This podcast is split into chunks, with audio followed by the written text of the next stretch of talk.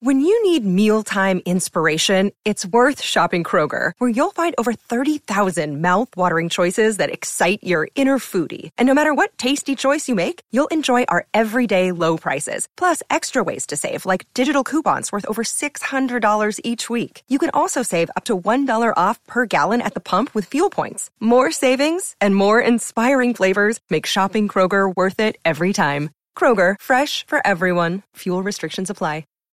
Benvenuto nel podcast di Warren Buffett Italia. Curiosità, citazioni e metodo di investimento di uno degli uomini più ricchi al mondo. Ciao a tutti, sono Marco, gestore della pagina Instagram Warren Buffett Italia. In questo episodio parleremo di tapering e rialzo dei tassi e possibili scenari. Lo faremo insieme a Francesco, analista finanziario, meglio noto come Renegade Insider Finanza. Buongiorno Francesco e benvenuto. Ciao, buongiorno a tutti. Allora Francesco, cerchiamo subito di chiarire che cosa si intende per tapering e qual è la differenza rispetto al rialzo dei tassi. Magari facciamo anche qualche accenno di macroeconomia. Sì, innanzitutto il tapering è quello che eh, sostanzialmente si intende per riduzione dello stimolo monetario, cioè del quantitative easing.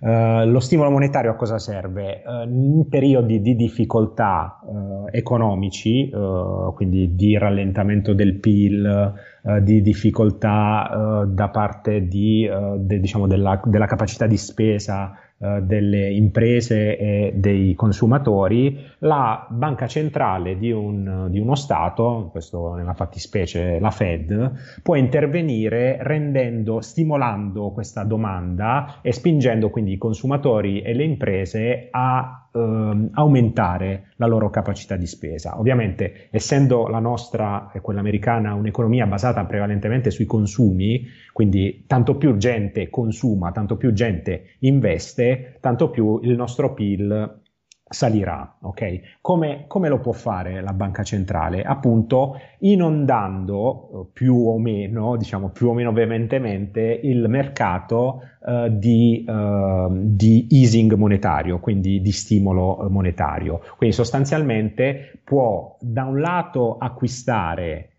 degli, dare sostanzialmente liquidità a, alle banche, quindi da un lato per esempio può acquistare uh, come fa la Fed quelli che si chiamano mortgage backed securities, quindi sostanzialmente dei mutui impacchettati in uh, strumenti strutturati che quindi più vengono comprati più riducono i loro tassi di interesse. Di conseguenza le banche che hanno que- questi mutui, che hanno impacchettato questi mutui, dovranno offrire alla clientela, quindi alle imprese e ai consumatori, dei tassi più bassi. Uh, ovviamente tassi più bassi uh, implicano che la gente possa prendere più facilmente il credito e quindi comprare di più perché mi sono preso un, un finanziamento personale, e mi acquisto la macchina, oppure un'impresa che prende del debito a più lungo termine o a tasso più basso e quindi può investire in un nuovo macchinario o in un nuovo capannone. Quindi tutte queste spese maggiori spingono a rialzo il PIL. Quindi banalmente si incentiva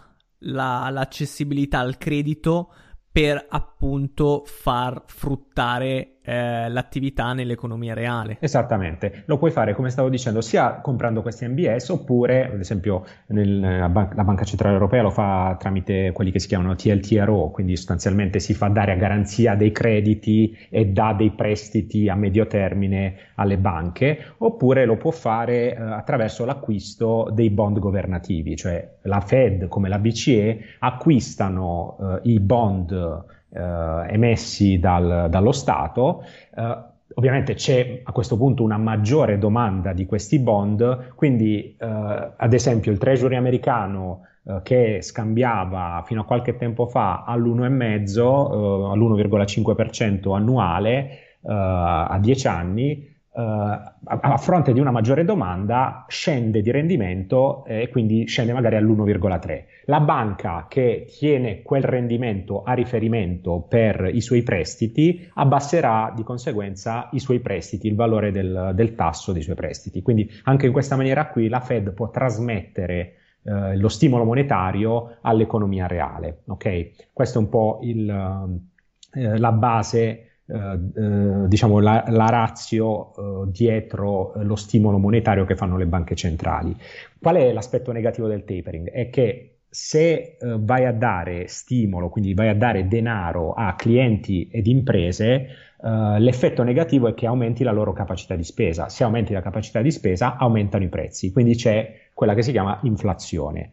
L'inflazione può essere trascinata, se la gente sta sempre meglio, in quella che si chiama spirale inflazionistica, cioè un loop in cui le imprese eh, che producono, siccome vedono tanta domanda, aumentano i prezzi. Eh, I dipendenti eh, che vedono che i prezzi stanno salendo chiedono salari più alti. Le imprese che devono pagare i dipendenti di più si trovano a dover aumentare ancora di più i prezzi e quindi eh, si scadi praticamente in questa specie di, di circolo vizioso che, ti, che si chiama appunto spirale inflattiva. E una volta che parte l'inflazione è molto difficile fermarla. Eh, come, possono, come può intervenire in quel modo eh, la, la banca centrale del paese? Deve ridurre lo stimolo prima e poi aumentare il, il, i tassi di interesse. Uh, aumentare i tassi di interesse ovviamente riduce la capacità di prestito uh, di, di, un cliente, quindi di un'impresa o di un privato, e quindi automaticamente cal- riduce un attimino i prezzi, li normalizza. Però anche lì siamo su, è come un po' un elefante in una cristalleria, cioè n- è difficile muoversi e non fare troppo rumore. Quindi se vai ad alzare troppo i tassi, c'è il rischio che l'economia si blocca completamente e va in recessione. Quindi eh, il lavoro delle della banca centrale è estremamente uh, difficile perché deve contemperare da un lato la crescita economica, dall'altro evitare che vada, vada quindi in una spirale inflazionistica, dall'altro deve calmierarla e evitare che poi possa crollare in una recessione. È realistico che la Fed non aumenti i tassi di interesse fino a quando non avranno terminato i loro piani di tapering?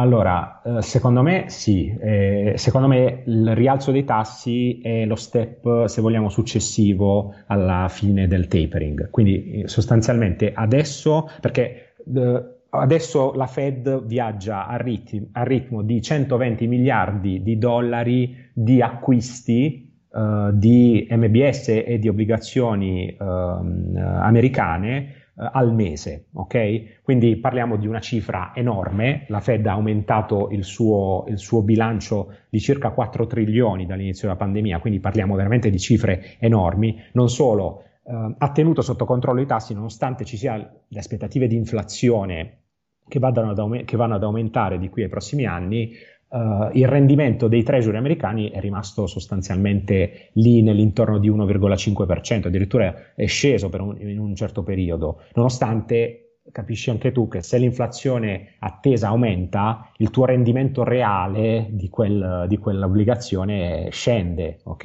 E nonostante tutto, la Fed ha comprato così tanto treasury americani che ha mantenuto sotto controllo il valore del, del, delle cedole, quindi del, dei rendimenti della, uh, delle obbligazioni.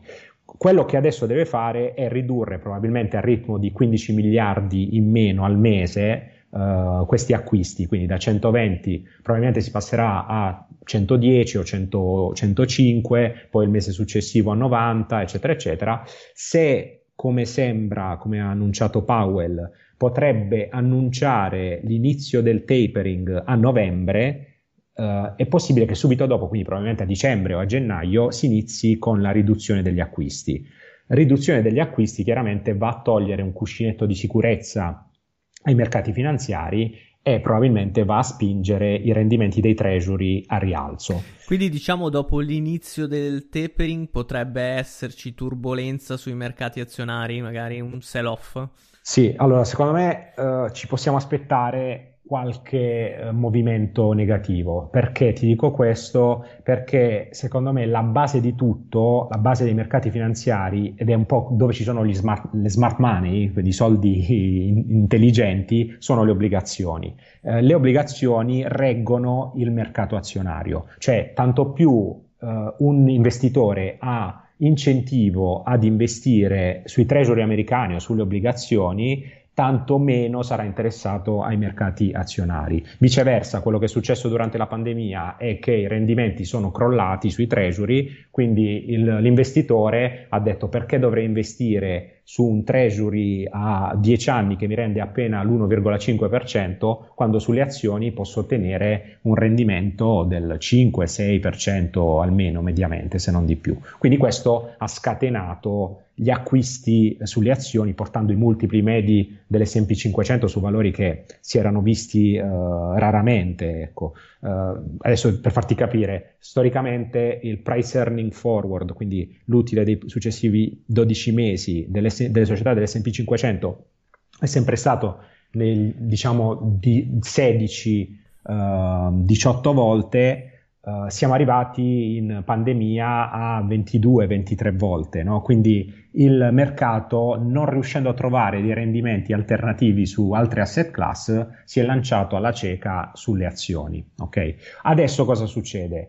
Con la riduzione dello stimolo monetario, i rendimenti vanno inevitabilmente a salire. Secondo UBS si parla di un, un passaggio da 1,3 a 1,8 mh, mm, più o meno di, di, tasso di interesse a 10 anni entro la fine del 2021 con possibilità di salire ulteriormente verso la metà del 2022 quando sarà completato il tapering, quindi verrà finalmente eliminato questo acquisto mensile da 120 miliardi. Ok, uh, quindi di, più o meno sulla metà del 2022. Sì, secondo me, diciamo, i primi sei mesi probabilmente del 2022 saranno un pochettino Tur- difficili. Turbolenti, eh. diciamo. Sì, sì, sono più preoccupato sinceramente del tapering, quindi della riduzione dello stimolo monetario che già di suo aumenta i rendimenti per forza di cose, che dell'aumento dei tassi in sé per sé. Ovviamente anche l'aumento dei tassi ha un impatto incrementale, no? però ehm, fin tanto che c'è stato il tapering, noi avevamo un cuscinetto che ci salvava nel caso di, um, tra virgolette, riduzioni um, sui mercati, perché la, la, la, Fed metteva soldi sul mercato, li, metteva, li dava alle banche, le banche le mettevano nel sistema,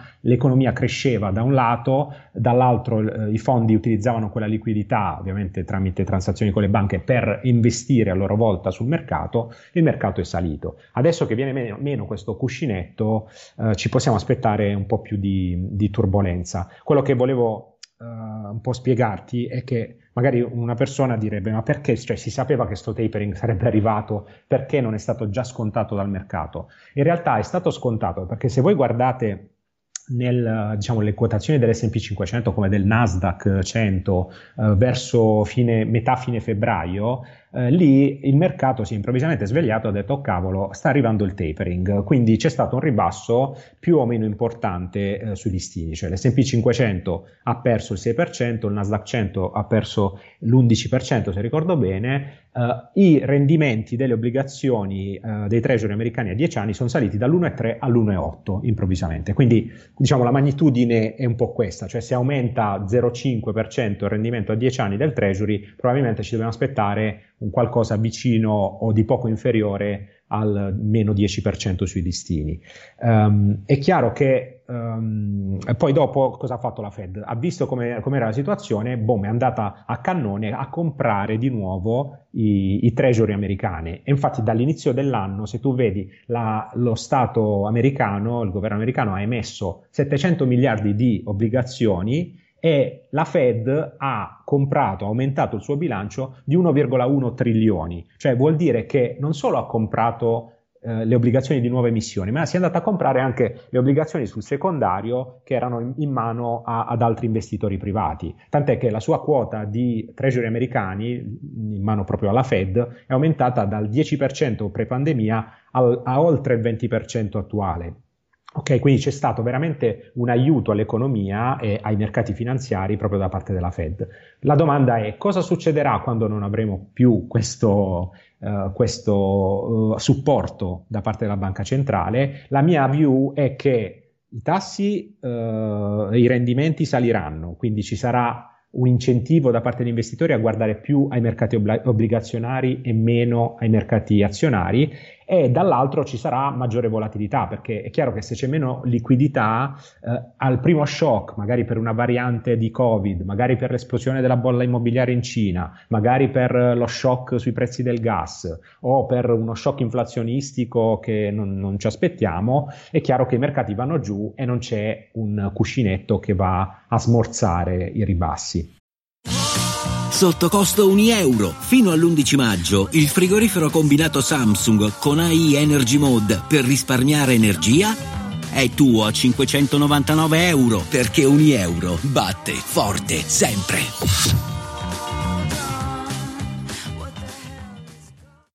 Più o meno in termini percentuali a quanto può arrivare questo sell-off eh, sul mercato azionario? Allora, secondo me, uh, proprio per quello che ti stavo dicendo, dobbiamo innanzitutto guardare a quello che è il rendimento atteso in termini di utile delle società del, uh, dell'SP 500. Cioè, ad oggi abbiamo una crescita, allora da un lato abbiamo una crescita attesa degli utili Uh, per il 2022 di circa il 9,5%, ok? E per l'anno successivo, 2023, circa il 5%. D'altro canto abbiamo un uh, rapporto prezzo-utili uh, forward, quindi dei prossimi 12 mesi, che si aggira intorno alle 21-22 volte ad oggi, contro una media storica che dicevo essere di 16-18 volte. Secondo me, man mano che viene meno lo stimolo monetario, necessario avremo uh, un rapporto price earning che si va a comprimere, cioè magari da 21-22 volte scende su 19-20 volte. 19-20 volte ipotizzando che per esempio il, l'utile per azione del 2023 sia attorno a 230-240 uh, dollari per azione, parlo di utile medio di tutte e 500 le società dell'S&P 500, uh, ti viene fuori che 240-250 per circa 20 volte, 240 si vai più o meno su un rapporto di 4.600-4.700, quindi un S&P 500 che arriva a 4.600-4.700 punti al massimo di qui a, all'anno prossimo. Quindi parliamo di un rialzo eh, moderato, secondo me, a fronte di mm, comunque un po' più di volatilità. Cioè, se le cose vanno eh, oggettivamente eh, male, nel senso che il rapporto torna su valori storici, quindi il PE, anziché essere 21-22 scende a, a 18, allora lì addirittura abbiamo un ribasso, un ribasso che mm, sinceramente non vedo Uh, oltre il 10%, ecco, e considerato quanto la crescita. potrebbe durare questo ribasso dal tuo avviso? Guarda, io penso che i mesi più brutti potrebbero essere proprio quelli della fine dello stimolo, quindi diciamo primo, tra il primo e il secondo trimestre del 2022, quelli sono un pochettino le, uh, i, i, mesi più difficili, perché ammesso che questo tapering inizi a dicembre, ok? Se ovviamente viene ritardato uh, sarà, sarà, oltre, però... Diciamo l'inizio me... del tapering sarà, farà, diciamo, crollare brevemente i mercati. Sì, crollare secondo me è un parolone, però sicuramente non mi aspetto delle, delle buone performance. E ti dico, è che il momentum diciamo, del, degli investitori eh, stia un attimo cambiando sui mercati finanziari, eh, lo vediamo da, anche da dei piccoli indizi, per esempio anche dalle, dalle covered call. Cioè le covered call sono sostanzialmente un'operazione detta anche un tipo di buy right, si dice, cioè di scrivere una call. Sostanzialmente un fondo che è lungo sul mercato azionario azionario americano, ad esempio, vende automaticamente una, una call, quindi un'opzione che ti dà il diritto ad acquistare Uh, un, um, diciamo, il sottostante appunto l'S&P 500 ad un prezzo lievemente uh, più elevato. Adesso senza entrare troppo nel dettaglio, questa strategia di andare long sul titolo e per contro avere un, un'esposizione tra virgolette contraria vendendo una call sullo stesso listino è una strategia sì eh, positiva, sì rialzista, ma moderata, perché la, la strategia di covered call diciamo, ti, um, ti, dà dei vantaggi in attesa di incrementi moderati del listino, ma non ti protegge in caso di cali molto forti. Quindi lo vedi anche, per esempio, nello scambio, eh, diciamo, di Uh, sulla media mobile dell'SP 500, cioè uh, storicamente 60-70% delle società dell'SP 500 scambia sopra la media mobile a 200 giorni. Uh, siamo arrivati durante la pandemia a toccare il 95%, quindi c'era un eccessivo ottimismo, cioè praticamente il mercato si aspettava che saremmo andati come un treno nei prossimi mesi. Adesso questa, queste società che scambiano sopra la media mobile a 200 giorni sono scese all'80% del totale, quindi vuol dire che il sentiment dei, dei fondi e degli investitori sta un attimino cambiando. L'ultima cosa che mi viene da notare è anche l'ammontare del margin debt, cioè le operazioni a leva. Di solito quando sei ottimista sul mercato tu vai a leva, no? puoi fare un'operazione per incrementare di più i tuoi, i tuoi, guadagni. Le operazioni a leva durante la pandemia hanno toccato 900 miliardi, adesso siamo scesi a 800 miliardi circa di margin debt, quindi vuol dire che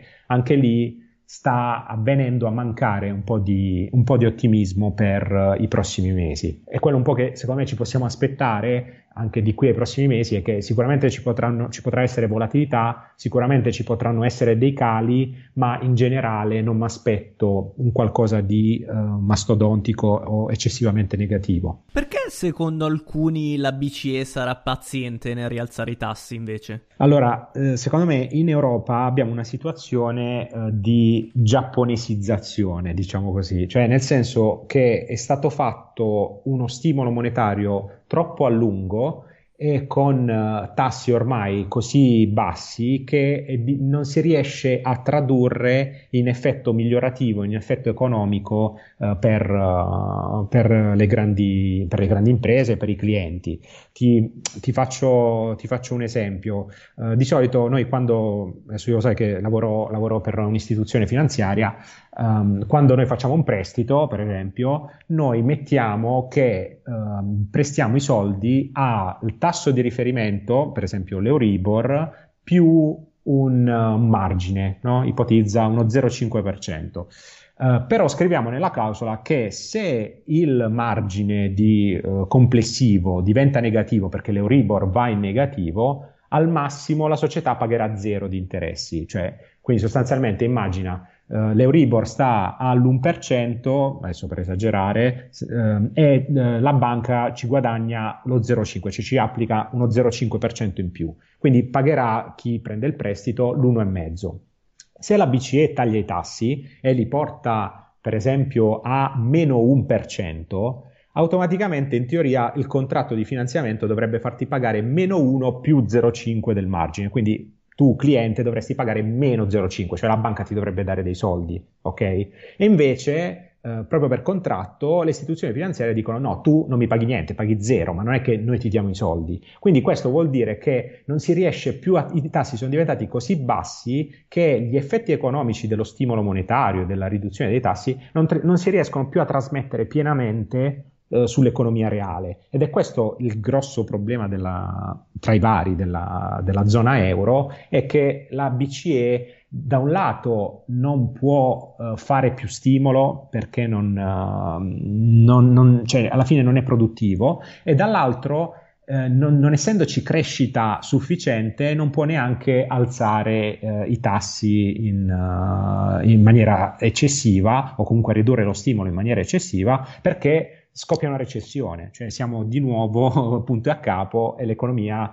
eh, va, va, in crisi. Quindi adesso come adesso cosa ha detto la Lagarde? Nell'ultima conferenza, eh, nell'ultimo consiglio della BCE ha detto non faremo, eh, è vero l'inflazione adesso sta salendo, sono dei fattori transitori e loro devono dire che, siano, che sono fattori eh, transitori per forza di cose, Um, ricalibreremo, cioè non, non, faremo tapering, ricalibreremo lo stimolo monetario, vale a dire che la BCE adesso compra sotto il programma pandemico 80 miliardi di, di asset al mese, probabilmente ne comprerà 60, ne comprerà 70, ne comprerà 50 a seconda di come vede eh, l'andamento dei, uh, dell'economia, però sarà flessibile. Nel momento in cui l'economia rallenta e con essa probabilmente anche l'inflazione, Uh, allora lì di nuovo stimolo monetario. Però ripeto, la situazione della, dell'Europa purtroppo per una questione legata sia allo stimolo monetario da un lato e sia al fatto che è un'economia molto molto tradizionale basata su settori, tra virgolette, vecchi, poca tecnologia, ehm, pochi, poche società farmaceutiche di grandi dimensioni, eh, poca ricerca e sviluppo in generale, molta ciclicità, quindi esposizione a comparti di beni discrezionali, il lusso per esempio, la meccanica, l'industria pesante, l'automotive, ci rende molto, eh, men- molto più ciclici e molto diciamo meno esposti ad una crescita di lungo, lunghissimo periodo. Quindi secondo me in Europa prima di tutto ci vogliono delle riforme uh, che siano di tipo fiscale, cioè incentivare la digitalizzazione, uh, l'aumento proprio, diciamo, la crescita ehm, da un punto di vista digitale nostra, del nostro continente e poi dopo eh, si potrà fare tutta la riduzione di stimolo che, che vogliamo, ma per il momento non se ne parla. Ecco. Come si potrebbe trasformare il tapering della Fed da rischio ad opportunità? Allora, eh, diciamo che eh, sicuramente ci siamo detti che non sarà un periodo facile sui mercati, almeno questa è un po' la, l'aspettativa. D'altro canto eh, possiamo dire che ci sono dei settori che generalmente in un periodo di tapering o in un periodo eventualmente di rialzo tassi successivo eh, tendono a beneficiare in qualche modo. Quello che possiamo dire di solito è che in periodi ehm, in cui i rendimenti salgono, le società che sono le cosiddette grow tendono a soffrire di più, no? perché se salgono i tassi di interesse base, anche lo sconto, il tasso di sconto a cui tu uh, attualizzi i flussi di cassa di queste società um, tende ad aumentare, quindi tanto più alto il tasso di sconto, tanto minore è il valore delle azioni. Però se la società produce i flussi di cassa attesi non quest'anno, non l'anno prossimo, ma tra cinque anni, come tipico delle growth stock che sono tutte in perdita oggi, allora il tasso di sconto a 5-6 anni è molto più alto di quello di oggi. Quindi questo per dirti che le growth stock tendono a soffrire molto di più di un rialzo dei tassi rispetto alle società value. Questa è la prima cosa, secondo me, eh, da, uh, da tenere uh, bene in considerazione.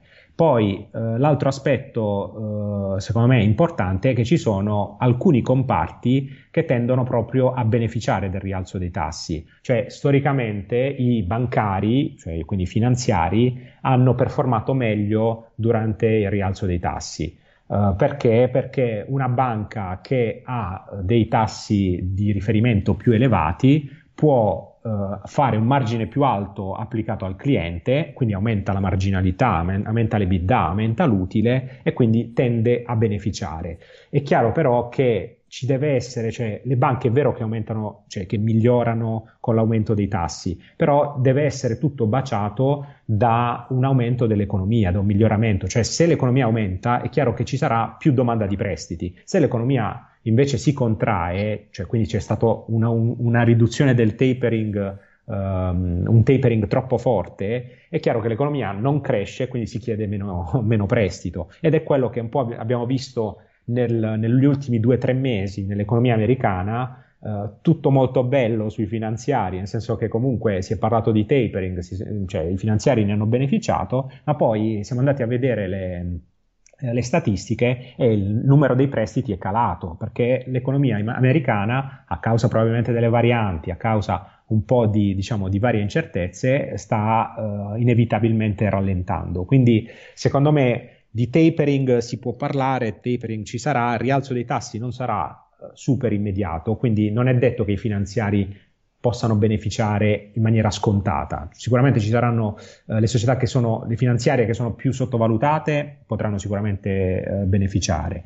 Poi se si vuole prendere eh, un'esposizione a società che sono Uh, ci siamo in passato detti acicliche, quindi poco esposte al ciclo economico, sicuramente Uh, tecnologici forti no? che fanno i flussi di cassa, non società groma, tecnologici uh, che già adesso sono forti, no? come Amazon, come Facebook, che già fanno tantissimo uh, flusso di cassa, sicuramente hanno da beneficiare, così come l'healthcare, no? la, la, sanità ha, ehm, c'è sempre domanda per i suoi prodotti, che le cose vadano bene, che le cose vadano male, eh, la sanità non, non, perde mai un colpo, tant'è che è uno dei settori, anzi penso che sia il meno volatile a fronte di performance di lungo periodo tra le più alte, sono se non sbaglio secondi solo ai tecnologici, quindi questo uh, è, bene, è, bene, saperlo. Poi in questa situazione sicuramente ne stanno beneficiando. Ah sì, sì, certamente, certamente. Diciamo che anche qui, sai, sta un po' cambiando l'equilibrio delle, delle società farmaceutiche, cioè nel senso, ovviamente, sai, sono la maggior parte, cioè non, non la maggior parte, però ci sono uh, diverse società dette big pharma, no? che sono enormi, hanno tanti farmaci, sono super diversificate, eh, per esempio quelle più esposte a diabete e uh, farmaci oncologici, no? quindi contro i tumori, quelle lì non tramontano mai, cioè hanno margini che fanno flussi di cassa che sono spaventosi ovviamente. Uh, poi ci sono società, per esempio, un po' più uh, di nicchia che sono un po' più legate a dinamiche, a dinamiche specifiche. Um, però queste, queste, società qui stanno vedendo da un lato magari introiti maggiori per, uh, legati per esempio ai vaccini sviluppati uh, contro il Covid, dall'altro stanno vedendo degli introiti minori magari dalla vendita dei farmaci anti-influenzali, perché adesso la gente esce di meno oggettivamente rispetto a prima, si mette le mascherine evita di stare troppo in gruppo, quindi è chiaro che ti ammali di influenza molto meno rispetto a prima. Cioè se tu vedi i risultati di ricordati, per esempio in Italia, che non è una big pharma, però è una società che comunque è molto espe- esposta ai farmaci da banco, eh, se vogliamo trovare una debolezza di Recordati, che è una società meravigliosa, eh, è stato proprio questo, cioè nei farmaci da banco, nei farmaci contro l'influenza, eh, in, questo, in quest'annata qui ha sofferto un pochettino. Certamente. Allora adesso la domanda da un milione di, di, di, dollari. Qual è la prossima bolla economica che scoppierà e perché? Eh, questa, questa infatti è una domanda ovviamente molto difficile. Eh, ci sono tanti uh, piccoli rischi no? che, che, si possono, che, si possono, vedere all'orizzonte. Uh, diciamo che eh, adesso come adesso Uh, I rischi che si vedono uh, più evidenti sono probabilmente un, un, rischio di inflazione esagerata, cioè che vada fuori controllo, e questo è un po, mo- un po', quello che sta spingendo alcuni investitori ad essere un po' più cauti. Cioè, ba- è ovvio che le banche centrali vadano a Uh, lasciare il messaggio agli investitori che sarà un'inflazione transitoria e che i colli di bottiglia si normalizzeranno. Perché se tu vai a dire in giro, ragazzi, ci saranno aumenti di prezzo di qui ai prossimi due anni, è ovvio che una, un'impresa che eh, legge il tuo comunicato dice ok va bene allora adesso compro, compro, tutto adesso perché l'anno prossimo mi costerà di più